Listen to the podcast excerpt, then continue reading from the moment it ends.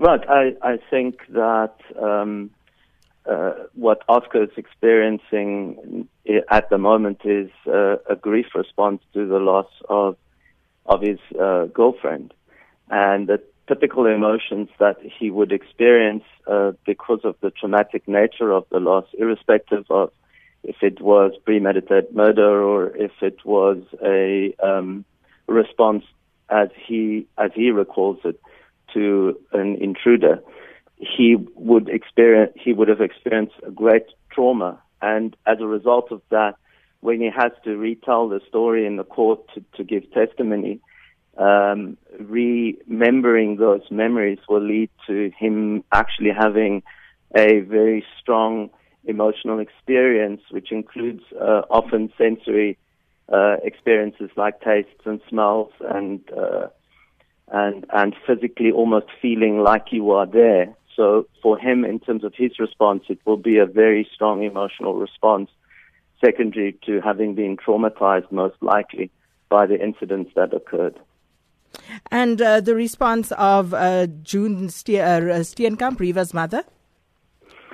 Well, in terms of uh, her saying that she's forgiven him and she wants to just have an understanding of what happened that night, she would also be experiencing a grief response to the loss of her daughter. So in in in in her uh, having to listen to the to the very detailed descriptions, she would naturally also um, be having great difficulty with her emotions, and people handle their emotions in in very different ways.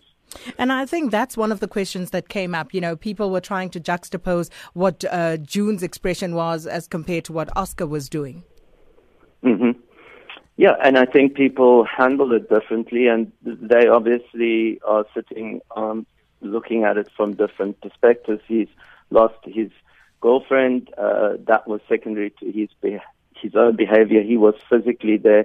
She has to cope with living without her daughter now, and the losses that she experiences every day. And by being in court and uh, typically with the duration of court proceedings, it's almost a year later, there's a lot of um, sort of emotional uh, attempts at recovery. And then every time you go through the different phases in the court, you are reconnected with the terrible events that occurred originally. So it, it remains an ongoing emotional struggle. And do you think uh, that uh, these uh, emotions that are being showed at the moment could have any material um, b- uh, bearing on the outcome of the trial? Um, I, I, think um, I'm not a legal expert, but a psychologist, but I think it, it, it is used in consideration of the actual uh, duration of sentencing.